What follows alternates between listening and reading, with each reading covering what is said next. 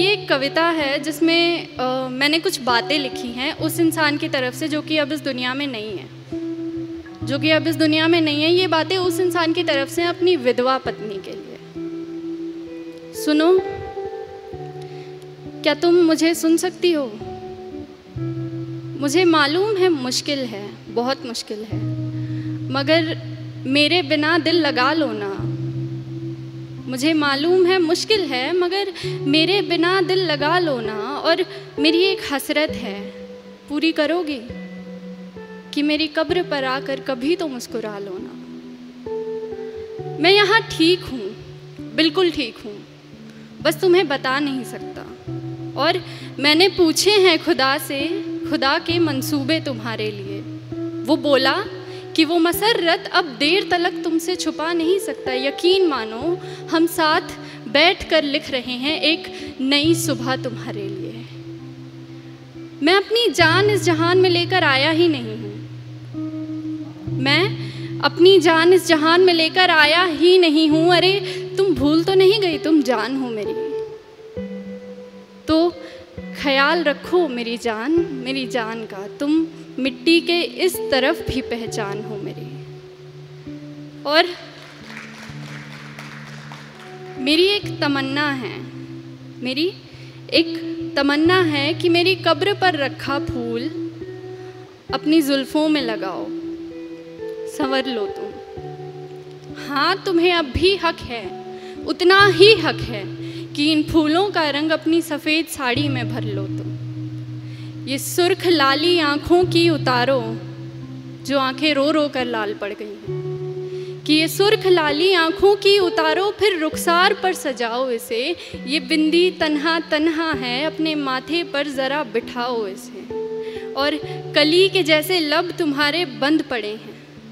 कली के जैसे लब तुम्हारे बंद पड़े हैं। वक्त है अब खिलने का, ये बताओ इसे। बेकसूर दिल को आखिर कब तक बेकस रखोगी यूँ? बेकस मतलब अकेला। कि बेकसूर दिल को आखिर कब तक बेकस रखोगी यूँ? किसी और से मिलना भी सिखाओ इसे।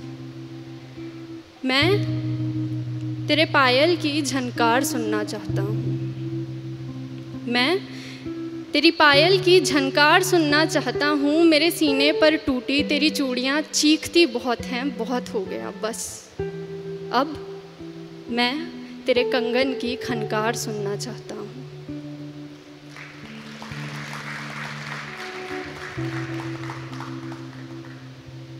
ठीक है ना? कोई बात नहीं। ज़िंदगी आखिर हम सब की मेहमान ही तो होती है। ज़िंदगी आखिर हम सब की मेहमान ही तो होती है, मगर वो जो इतनी नफ़रतों के बाद भी, इतनी खामियों के साथ भी, इतनी गलतियों के बाद भी हमें कबूल करती है, देखो वो मौत भी रहमान ही तो होती है।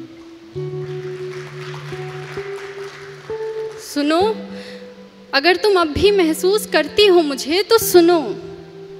अपनी मेहमान से इस कदर रूठी मत रहो। अरे, ज़िंदगी तरस गई है, उससे बात करो। खुदा के वास्ते तुम मौत से पहले मत मरो।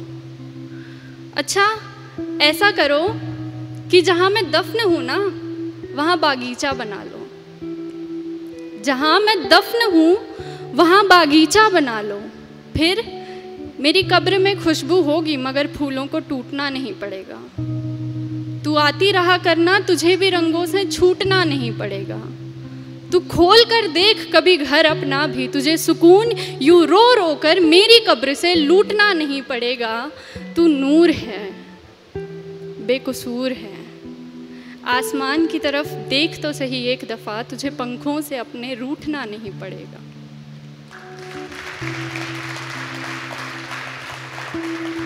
और ये आखिरी कुछ पंक्तियों में ना बातें तो अभी भी वो मरा हुआ इंसान उसी से कह रहा है, उसी से कह रहा है, मगर इन पंक्तियों में एक सवाल है जो कि उस इंसान से नहीं है। ये सवाल समाज की सोच से है कि क्यों? क्यों सादा श्वेत लिबास मेरे मरने पर ही तुझे मिला? आखिर क्यों सादा श्वेत लिबास मेरे मरने पर ही तुझे मिला? तू मरती तो अपनी खुद की अर्थी पर भी लाल जोड़े में होती। तू जलती जलती खाक जोड़े में होती। तू मरती तो अपनी खुद की अर्थी पर भी लाल जोड़े में होती, तू जलती जलती खाक जोड़े में होती। तू मरती तो जोड़ा पहले राख होता, तू राख जोड़े में होती। अरे तू मरती तो अच्छा होता, मर ही जाती। मगर तेरी रूह भी जिस्म से आज़ाद जोड़े में होती। क्योंकि ये जीते, जागते, कफन लपेट कर घूमने का तुक मुझे समझ में नहीं आता।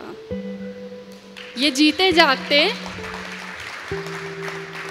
कफन बदन पर लपेट कर घूमने का तुक मुझे समझ में नहीं आता। अरे, तू ज़िंदा है तो जी। तू ज़िंदा है तो जी, इससे ज़्यादा कुछ क्या कहूँ मैं, मुझे समझ में नहीं आता। तू ज़िंदा है तो जी। बहुत बहुत शुक्रिया आप सभी का।